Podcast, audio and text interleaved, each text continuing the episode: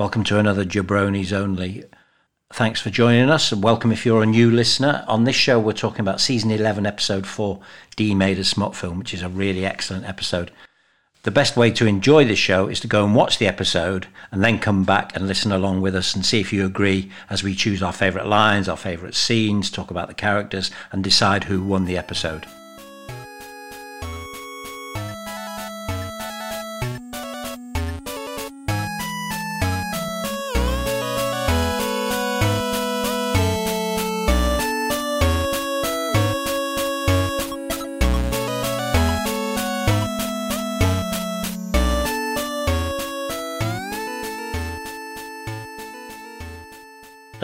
Welcome to episode number six. We've reached number six of Jabronis Only. Uh, I'm Martin Johnston, and over in uh, over in Mirfield is seaweed eater, Yorkshire separatist, and art critic Tom Coates. Hi, how are you doing?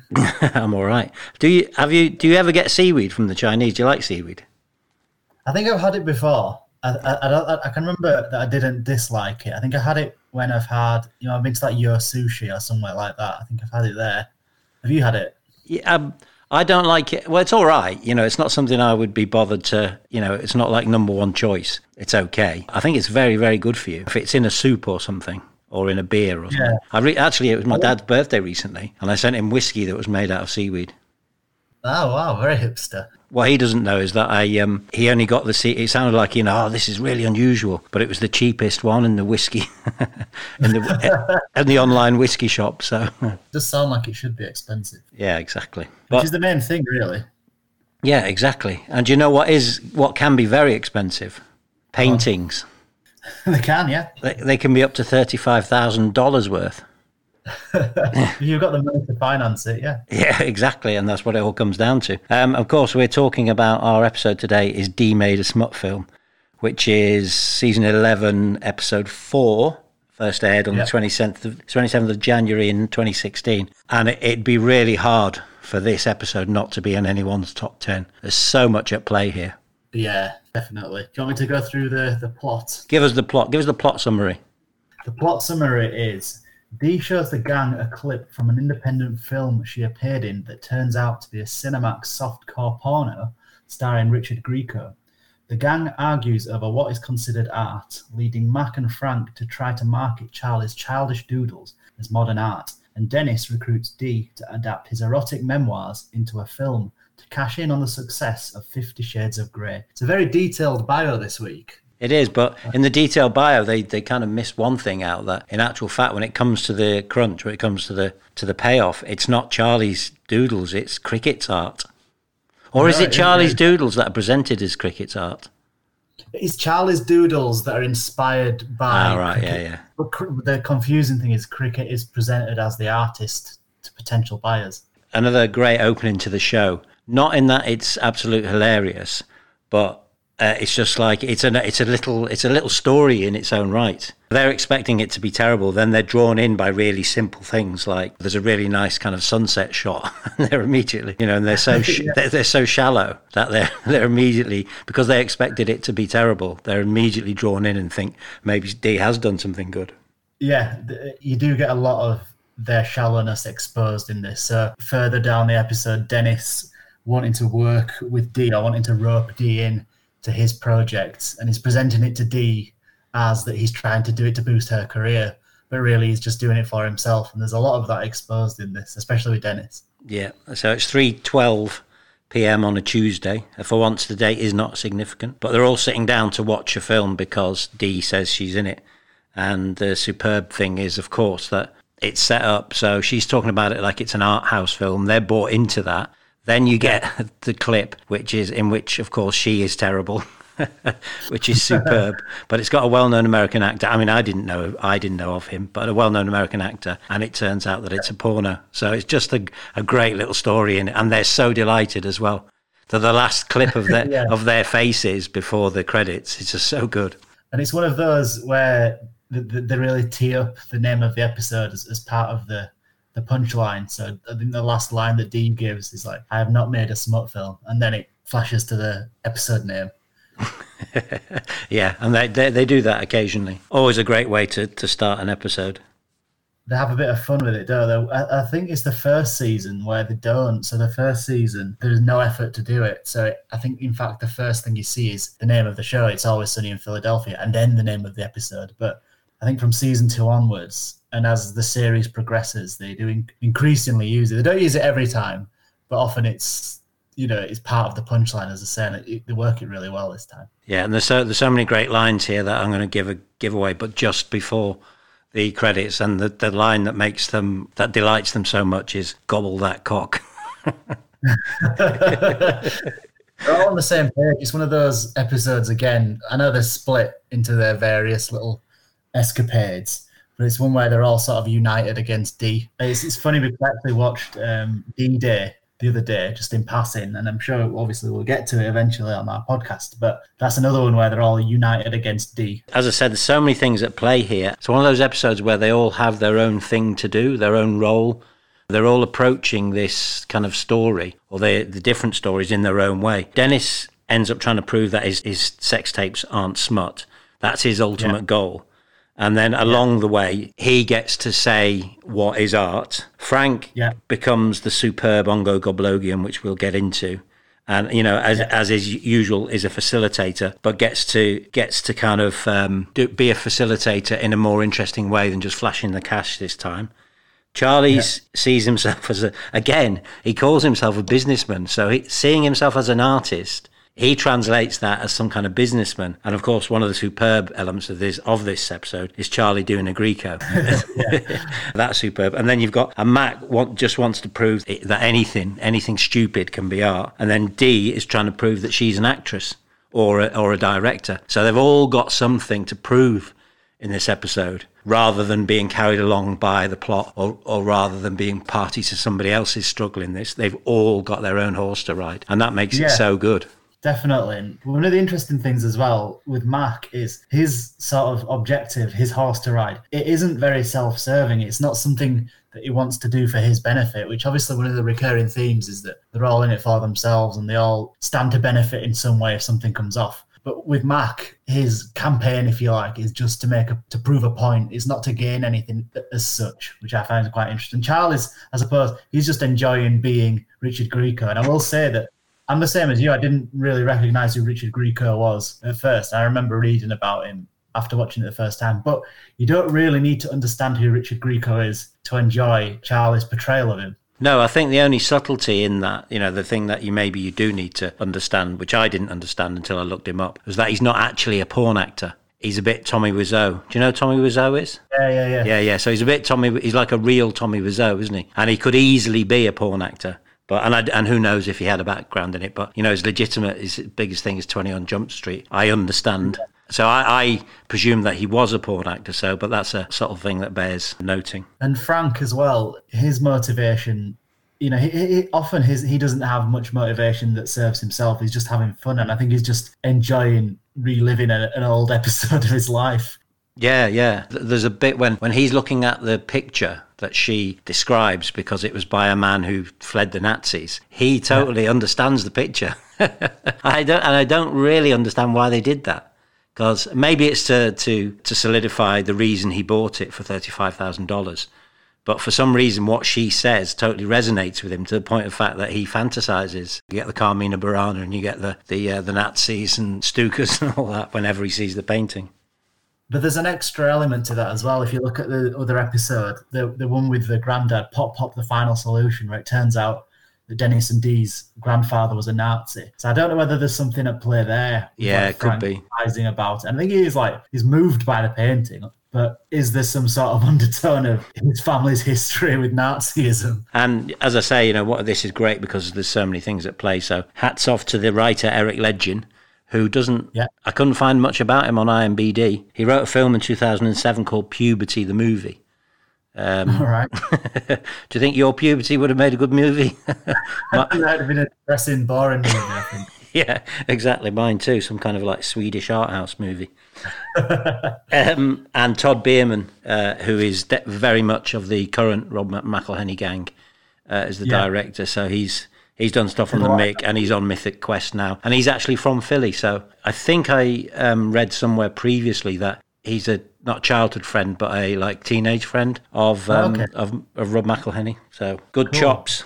Yeah, definitely. Talking about the the characters, uh, we talked about Grieco, but he is superb. I mean, he just doesn't overplay it. He doesn't underplay it. He doesn't look embarrassed. You know, the lines they give him to say, the terrible porno lines he has to say, and then he has to eat seaweed. He's just great. He's so good. Yeah, it- it's great because they, they do destroy him really early in the episode and really like make light of him.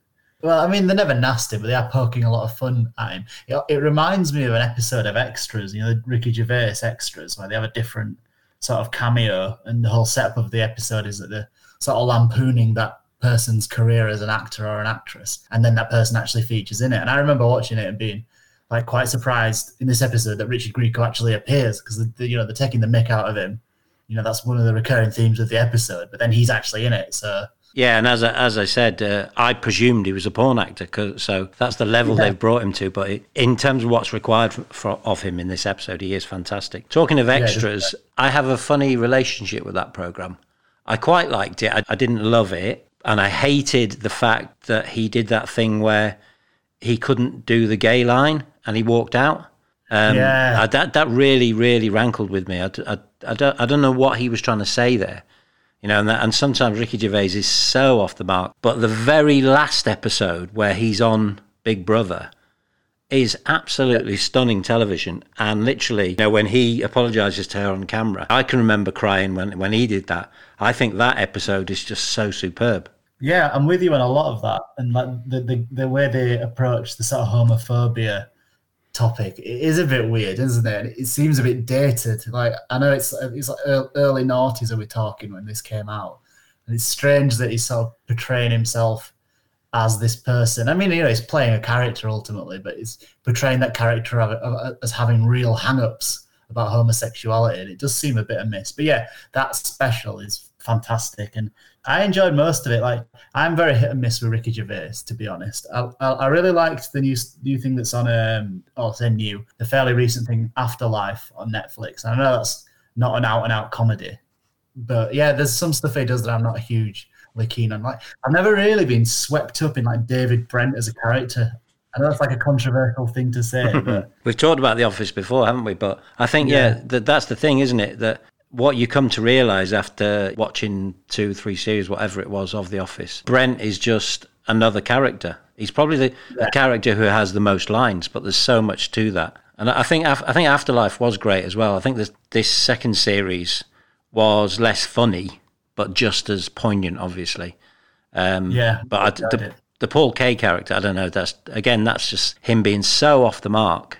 And I know he, you're not, you're supposed to despise that character, but there's just too much of that to, to make it work. and like the portrayal of, of his old his old school friends is just a bit I don't know it's very cliched and I, yeah it's a bit of a weird one that but I think overall it's a good series and overall I do like Ricky Gervais So Ricky Gervais gets a tick from this podcast.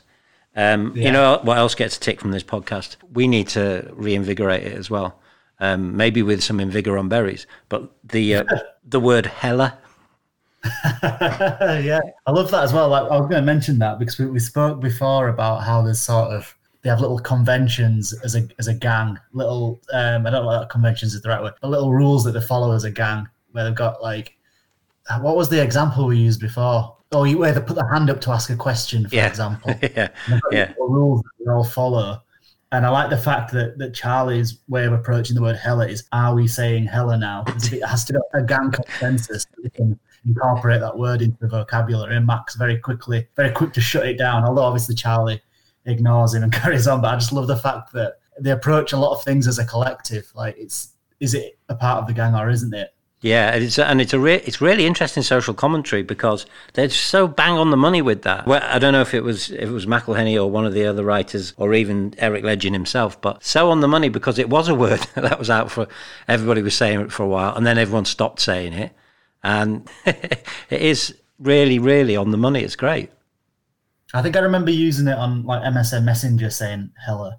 They're like, no, no doubt song called Hella Good, which I think was probably around the peak use of it in vocabulary. There's a great band called Cayucas as well, used to be called Oregon Bike Trails, but they got sued by the government of Oregon for that name. So they became Cayucas and they've got a song called Hella. Two songs to put in the show notes. There you go. Is the No Doubt song good? It's not. To be fair, it's not one of their better ones. I like. I really like No Doubt, but that's not one of their better ones. I don't think. But maybe you can play it over the closing credits. Yeah, good idea. It's, it's called Hella What by No Doubt, so I can make a note of it. Hella good. Hella good. Sound of me scribbling there. The other two characters to call out. Obviously, there's the porn actress, but she doesn't get to say anything. But Mary Hind uh, plays the uh, the art gallery owner, and she's great. She's perfect as that. I you know, really Yeah. she does a she does a really great job of doing that. And then a lady called Jordana Capra is the woman at the um, the film society. They have a little little role, but it's got to be right, and they're both really good. Yeah, definitely. I really like the art critic. I think the art critic, she's sort of a similar person to the gang in that she's a bit, she doesn't really know why why she's there, why she's got the art gallery. She's very pretentious. Yeah, The vocabulary she uses, Yeah. she bounces very well off the rest of them. Yeah, and she admits her parents gave her the money for the art gallery. Yeah, so Yeah. she's been facilitated like the others. And of course, the uh, the only other character is we get to see cricket again in probably his. You know, at his, at his worst. I don't think there's a obviously, obviously maybe the cricket's tale, the end of the cricket's tale at the denouement. Spoiler alert! is probably him at his lowest, but he pretty pretty close to lowest here. And the phrase "dog orgy" is used more than once. Yeah, no, I've- uh, it's great use of him. Like he's he's often the guy that they bring in when they need somebody lower socially than Charlie. Yeah, exactly. And that's exactly what happens, isn't it? Max suddenly gets fixated on the fact that context is about people having a terrible life.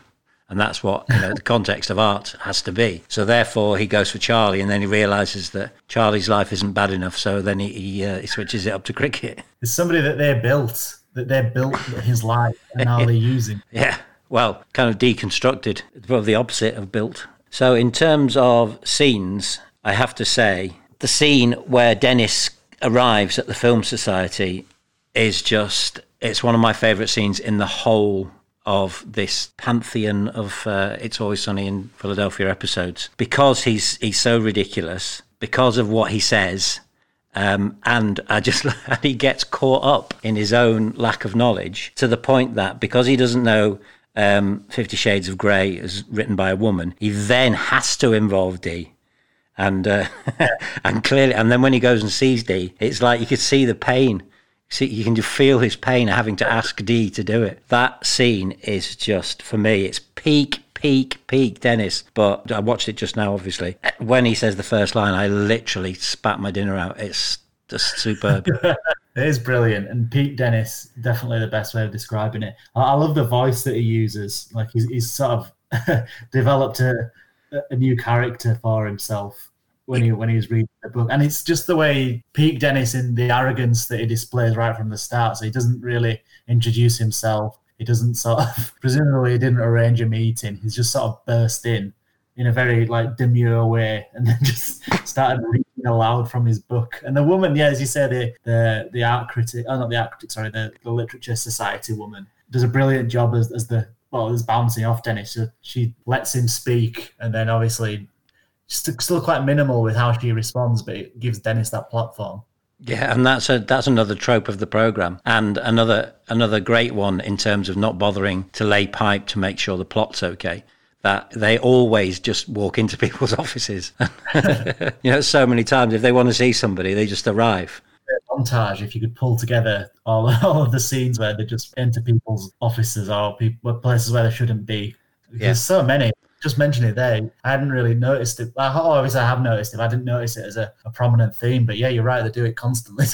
Yeah, either either they walk in uninvited, or you get the the classic setup of they're talking and bickering, and you don't know where they are, and then there's some poor soul on the other side of the desk. Yeah, My second scene that I had down is the porn film scene. Again, because it's just so great, because it's so low rent and so budget, and Dee's trying to trying to be a, a director. Richard's taking a seaweed five, you know, and he's committed to it, and Dennis is committed to it. You, know, you get that great bit where Grieco says, "Let me um, use your pain, but can transfer your pain to my finger." It's so well done, the whole thing. yeah. They really capture the chaos of I mean, I, what I imagine is the chaos of a, of a of a set. You know, it's like this sort of like candid camera angles that they have, and I like the, the assistant as well. So when um, Richard Grieco calls for a seaweed break, there's just a guy in a chair reading a magazine, just like non- nonchalantly holds up this bag of seaweed. Yeah, just totally approved. Yeah, I, I, agree. It's really well done. Is that? And there's a great line, um, which is obviously intended for comedy, but the great thing about it is it's funny in it in of itself, but it also shows that Dee's got no idea what she's talking about because she said, oh, "says I want to see the sadness coming from your tits." that is a good line. The greatness of "It's Always Sunny in Philadelphia." She doesn't deliver it like it's a punchline. She just says it as if you know that's what Dee would say because Dee's an idiot. Yeah, yeah. And Dee believes that she's a, she could be a good director. So the, the, the way that they're set up as well is she's she's editing. I don't know if I don't even want to mention this scene, but she's editing her own highlight reel, and then Dennis, you know, as we as we know, he's involving her for his own well for his own reasons to further himself. But the minute he mentions it, she's instantly on board. So oh, I've always thought about being a director. And it's like, it's like instantly convinced herself that she would be a brilliant director. Yeah. And during that scene, she fully believes in everything she's saying. There's no irony, as you said. There's no punchline or humor. She believes that she's a fantastic director doing directing. doing directing. Um, I do have a, a nit to pick, um, so we'll come to it about uh, Dee's showreel, but we'll come to it when we do the nits. And the, the final scene, and it's probably not the funniest. Again, it's great writing and it has to be there. It's the final scene, which is quite long um, because there's a lot of elements to it. The story gets wrapped up eventually in Dee's actual film, which is about Dennis uh, having sex with the librarian when he was a kid. So everything else yeah. gets passed over and wrapped up in that. And then Dennis gets to deliver the payoff lines at the end. So it's a really important yeah. scene, but probably not the funniest. I, I, think it's a good scene, but I, I, think what makes the scene as well, I, I, think Dee's video is really funny. I think it sums up the episode really well, where Dennis makes this very worthy speech. Mm is and isn't art. But in the end, it turns out that he's just making the speech to frame up that he wasn't raped just to save his own character. and then within this speech, he says the great line, which again kind of answers what Mac's questions have been in through the whole the whole um, episode. He said, "Is art good just because the right people say it is?" Yes, it is. yeah, so, yeah, it does. I mean, I think he probably knew the answer all along, didn't he? But he was choosing not to be, to be disinterested in the conversation. Have you got any other scenes that, from a scene point of view rather than a uh, line point of view? I really like the scene where Charlie's sort of talking about Richard Grieco and he's, he's sort of contemplating doing a Grieco thing. And then the next scene, he is immediately like, you know, it's not really framed up. He's just dressed as Richard Grieco, got a bandana and a leather jacket. And it's not really, you don't get to see him going through the process of becoming Richard Grieco. He just is, he's decided he's going to do it and he is. And I just think the first like shot in that scene where they're in the art gallery and you'll see Charlie the way dressed the way he is. I think it's really good. Yeah, and I think what we're forgetting, and it's just, this has just occurred to me, but because we're familiar now with Ongo Gablogian, I think the first time you see that, it's just absolutely hilarious. Danny DeVito, just his ability to be ridiculous himself, but to become a character within a character. So that's obviously got to be there among the scenes. Yeah. As I say, I think maybe glossed over it because the impact it has when you first watch it is different when you know that Ongo Gablogian is coming. Yeah, it's definitely you're definitely right. It's one of those when you watch it for the first time, it's the best part of the episode. But the more times you watch it, you realise there's other parts of it that perhaps got uh, perhaps stronger a few few more watches down the line. But yeah, with Ongo Gablogian, it's definitely a a first watch impact sort of joke, isn't it? Yeah, definitely. And he he looks like um, Andy Warhol, and and the and the there's a great bit of writing as well when he picks out the uh, the air conditioner. I love it. I trade my limbs for it and all that. And yeah. it explains that aren't we all just air conditioners conditioning the air? Yeah, it's great. It's great writing. Yeah, really good scene. So, in terms of lines, there's just billions in this. Um, I've narrowed it down to three, and you tell me which you prefer and th- bung your own in as well. Two that didn't make my cut were eggs, you know, from like a chicken, which that one's my favorite. Yeah, because he because he does that in like in. Does he do that as Grieco? I think that's a Grieco one. Yeah, it is. Yeah. Yeah. Being Charlie, being Grieco, so it's yeah. He's, he's sort of taking bits of both characters. He's taking bits of who he is yeah. and putting a Grieco filter on it. The most Gablogian line of all is "Allow me to destroy your gallery." yeah. Um, the top three I picked were I'm oh yeah, I'm drawing with a pen and marker and stuff. I'm just I'm just eating the chalk. That's kind of coupled with I'm not wasting a Tums. Tums is good to draw with. Charlie setting up that he's eating chalk, which is another constant thing of Charlie's character that he's always eating bad, bad things. Yeah. The, my second choice is Charlie doing the Grieco in the gallery, and he just says, and he says it so slowly and, and brilliantly. He says, uh, "I got one of those hella sweet lives." But my absolute Yeah. favourite, because I've already said it, because it made me spit my dinner out, was a man enters. That wouldn't be the only thing he'd be entering that day. What is that accent? I think you did a really good job of it. What what accent is Dennis doing? I don't he know. like a- is he doing a? Is it um, Fifty Shades of Grey? I've never seen Fifty Shades of Grey, so I, I, who knows? But It's, it works. It's sort of like a, it's a little bit British, isn't it? Yeah. But that's definitely probably my favorite line out of those is the one you've just mentioned. That that scene's an absolute triumph. yeah, I think honourable mentions for me, they're just the bits involving cricket, uh, where he goes, is introduced to the bar, and then Max says, "Oh, we're going to use cricket," and cricket's like straight off, like the response immediately is, "Use me how? What part of me?" yeah. And this time he's not like a few seasons back. You have the cricket where he's worried about what they're going to do to him. Then it's kind of like, how much are you going to give me? And then it's just everything's okay. Nothing's off limits. this is a shrug in the shoulders stage. And I like um, Charlie in, in in Grieco mode, where again with cricket, where he's, he's offering him the different scenarios, and he just, "Oh, dog orgy, brother." Yeah, and they're both like just so into that. Uh, that's great. Yeah, but those are the ones I had. But I think I think it's the sort of episode stealing scene, an episode stealing line is Dennis entering the the room, which wouldn't be the only thing he'd enter. yeah. I mean, really, it's not just that line, it's everything he says until he allows her to speak. The whole of his reading of the book Yeah. is. The Uh, silence as well. We didn't mention when he goes silence because she's about to speak, but he factors in like silence, yes. yeah. shutting the other person up essentially. Yeah. And then they're the same lines that Grieco delivers in the porn film in a very Grieco esque way. It's great. Yeah, yeah, yeah, yeah. Yeah, a lot of, it's another one of those where there's a lot of quotable lines and a lot of really memorable scenes. Interesting you were saying about them probably doing that as a British accent. They quite often, when they do a British accent, that's the way they kind of do it. You kind of posh and slow, isn't it? On The Simpsons, whenever they do British, it's always like wonky Cockney, isn't it? You know, oh, cool, blimey. Hopefully if, if there's anybody in America listening to this podcast, it'll broaden the horizons a little bit. can understand that some of us are monotone northern accents like myself.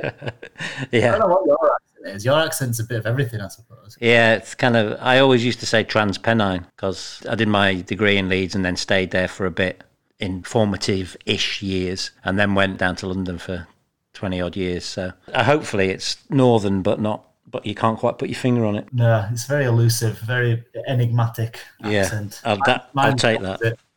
Mine's the mine's very easy to typecast, unfortunately. Yeah, but not easy for Americans to do. No, and do you know what as well? Game of Thrones has been great. Like like with Sean Bean in Game of Thrones and the sort of the accents. Some of them. I mean, if we're being honest, Game of Thrones they are trying to do a Yorkshire accent, and that's been great for the Yorkshire accent in Game of Thrones. Have you ever seen um, The Death of Stalin?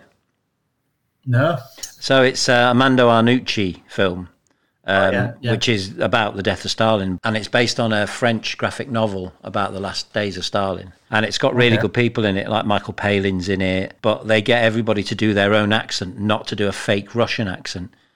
Because Yeah. they say, well, people always do that, and it ends up just being like this kind of lingua franca, what we think Russians sound like when they speak. English. Stalin was from Georgia himself, so we've got no idea what Stalin would have sounded like. They let everybody do it in their own in their own accent, and it works really, really well. I recommend it as a film, actually.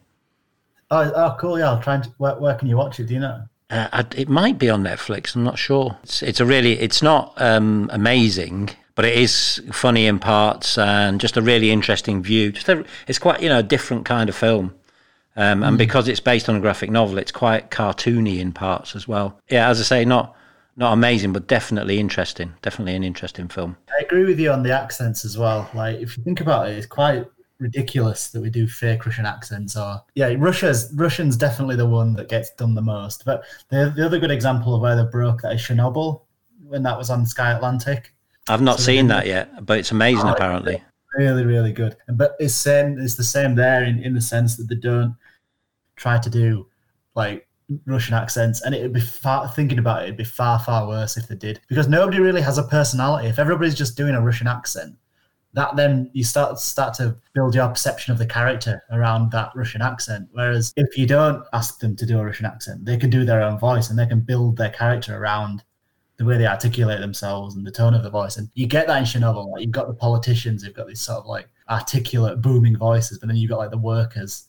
But because they're not restricted by having to do a Russian accent, there's just much broader vocal range. So really good if you get a chance to watch it. When I first started watching it, I thought this is gonna be really serious, really hard to follow.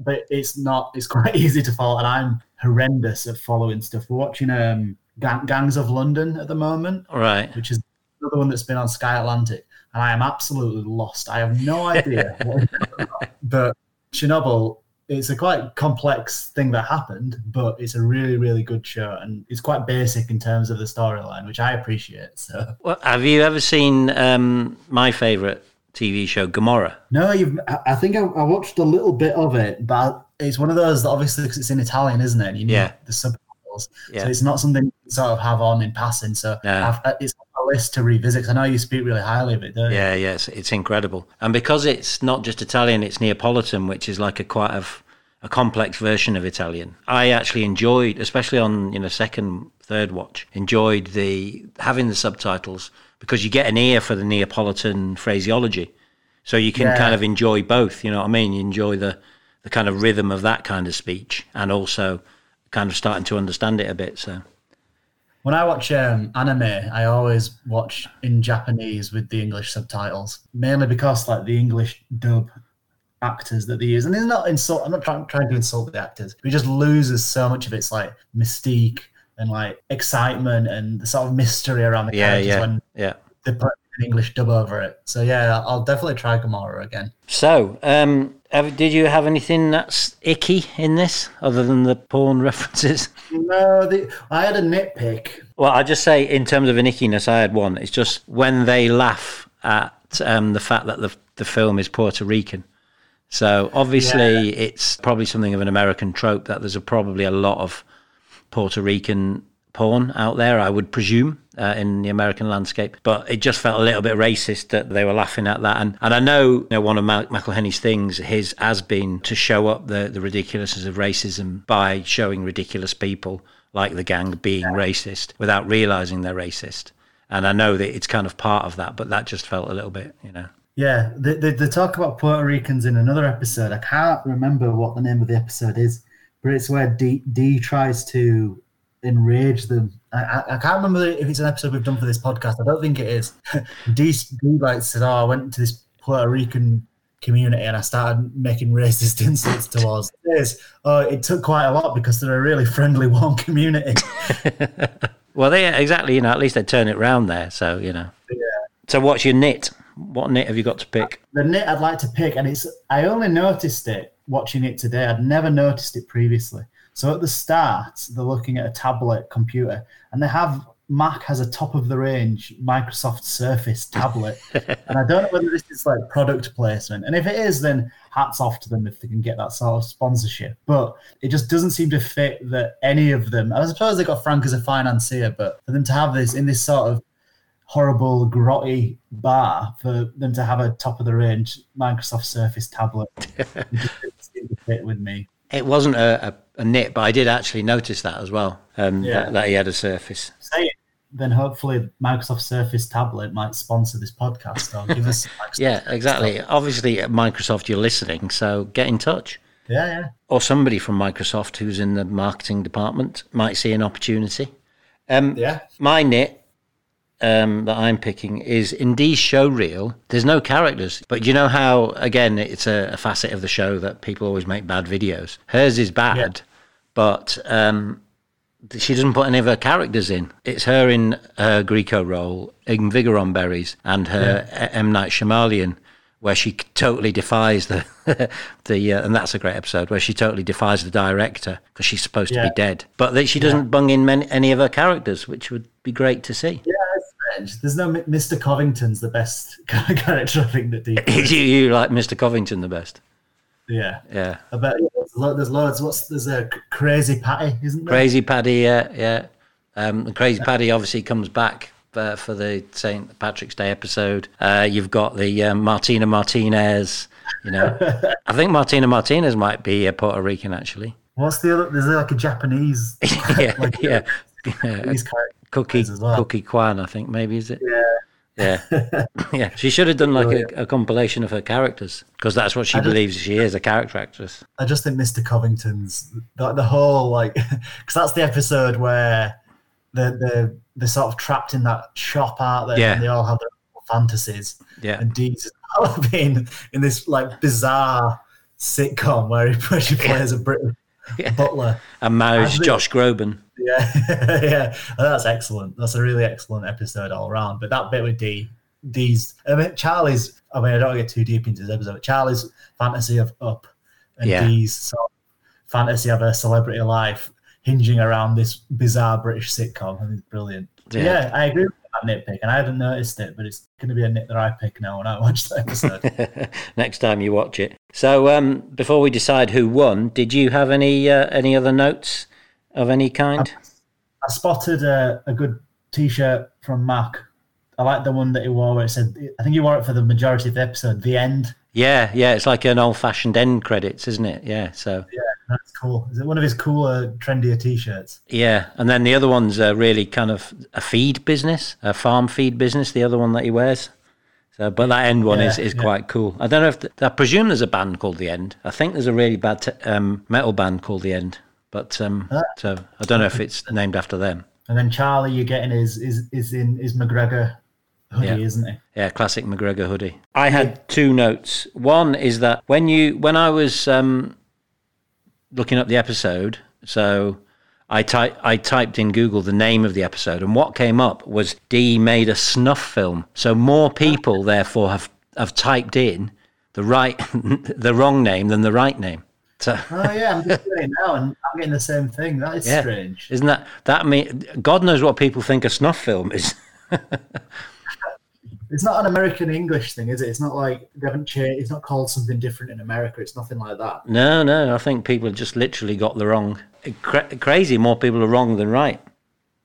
Well, imagine that. I know what a world it would be if it was the other way around. and the other, the other thing that's worth noting is just that the fact that it's great that in the in the film that Fit Dee does at the end to have a go at Dennis is they actually used pictures of Glenn Howerton when he was a teenager. That's such a nice Yeah. touch. Yeah, it's, it's a good payoff for fans as well. Like just to see what he looked like when he was younger. I think it's pretty cool. Yeah, and it is, and as you often say, you know, there's a few things, always a few things that are quite affectionate, and I think that's that's an affectionate nod to Glenn Howerton. It's an underrated. Like we've got again, like you could build a montage of all the videos that the gang makes, and it's it's one that's often missed. That one, I think, and it is actually one of the better ones because it's obviously got its origins in in Dee's learning how to edit videos, and she uses her skills to make that. Yeah, and it just it just completely flips it on its head um, because it goes all comedy and like it's got slide whistles and stuff when the teacher gets introduced, yeah, it's, it's a underrated video. Miss Klinsky. So, who won? I think I know who won this episode. Um, Dee. Yeah, I think Dee actually wins this. She doesn't get what she set out for, but she gets to ruin Dennis. She's not driven to, singularly towards vengeance, but she does get vengeance in the end. So yeah, she, Yeah. I think she she's the winner, if not one of the winners. She gets to have vengeance over Dennis, and she also gets to make a little film. So she probably walks out of there thinking that she is a director as well as getting her vengeance. Yeah, I think Charlie as well. I mean, he doesn't really win anything, but he doesn't come out of it embarrassed or humiliated. I think he just enjoys being Richard Grieco for a bit.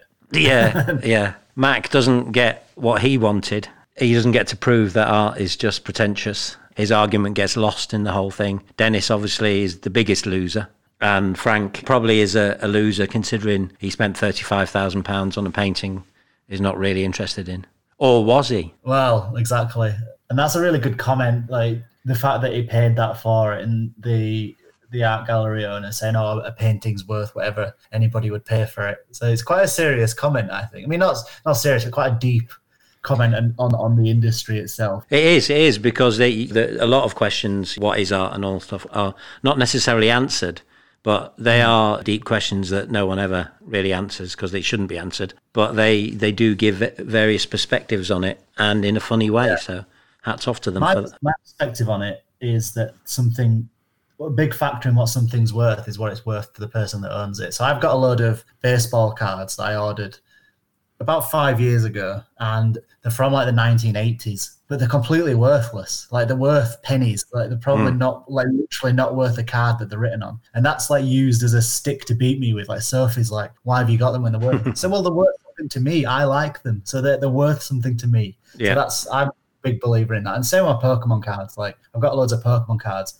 Which the vast majority aren't worth anything, but they're worth something to me. So that's where they get their worth. Yeah, I, I agree. And there's something about uh, baseball cards, isn't there? That they are. Yeah. There's just there, there's something about everything to do with them, the size of them, the shape of them, what they are. that kind of yeah, the smell, the, that British thing that we have that we find American team names exotic. You know, so many players have played it because it's such a ga- it's such a player focused game with so many pictures and stuff, and so many big squads that they have. That there's so many people have a baseball card of them, and because as I say, you know, I've kind of got into baseball a lot recently.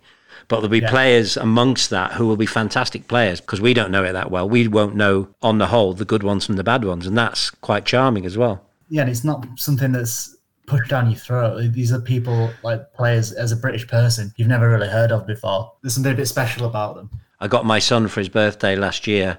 I got him um, a complete set of Topps from the the year he was born, which was 1988. So Nice. I put them in a nice in a little album for him because he's a he's a massive baseball fan. Who he plays and I've got all of mine in in folders as well, and there's a massive.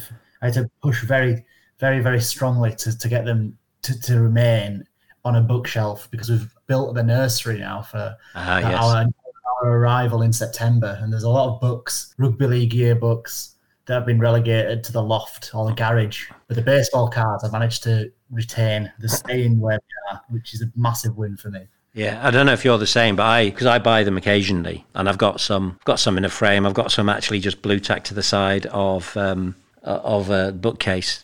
I'd love to be a collector, but I think you just have to to really know what you're doing to make it worthwhile, wouldn't you? You'd have to have so many and have so much knowledge and stuff like that.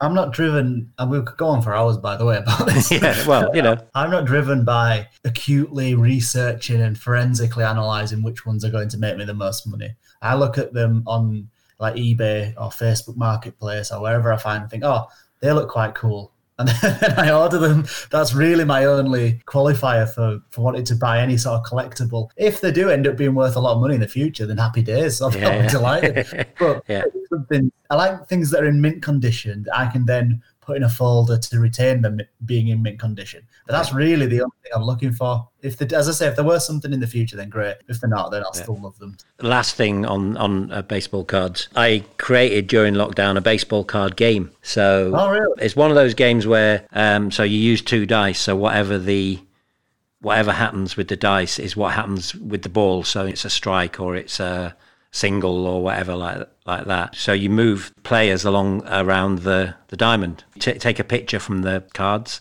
And you take a batter from the cards. He gets a single, then he's on first base, and the next person comes up. So Cool idea. We'll have to play it sometime over Zoom. Yeah, let's do it. Let's do it. Just completely abandon the podcast Yeah. concept. Exactly. And people would people would pay to listen to that, I'm sure. so unless you have anything else to say, we just need to decide which is the next episode. No, nothing else to say. Let's do the next one. Okay, so 14 seasons, so 1 to 14. Our random number generator agent Jack Bauer is ready for action. Tell me how many times to press his nose. Twice. Season 8.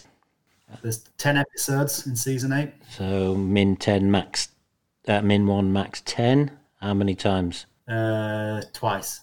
So uh, eight, I said, didn't I? Season eight, episode seven.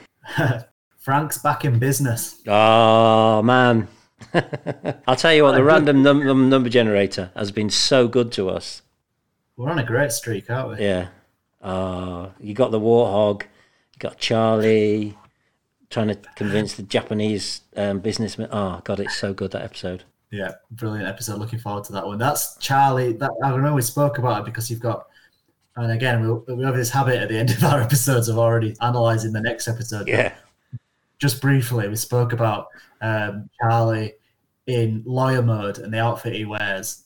Yeah. This is where he, he dials it up even further and he goes full corporate. Yeah. He goes full um, Wall Street businessman, Yeah. by which I mean both Wall Street, the street, and the film.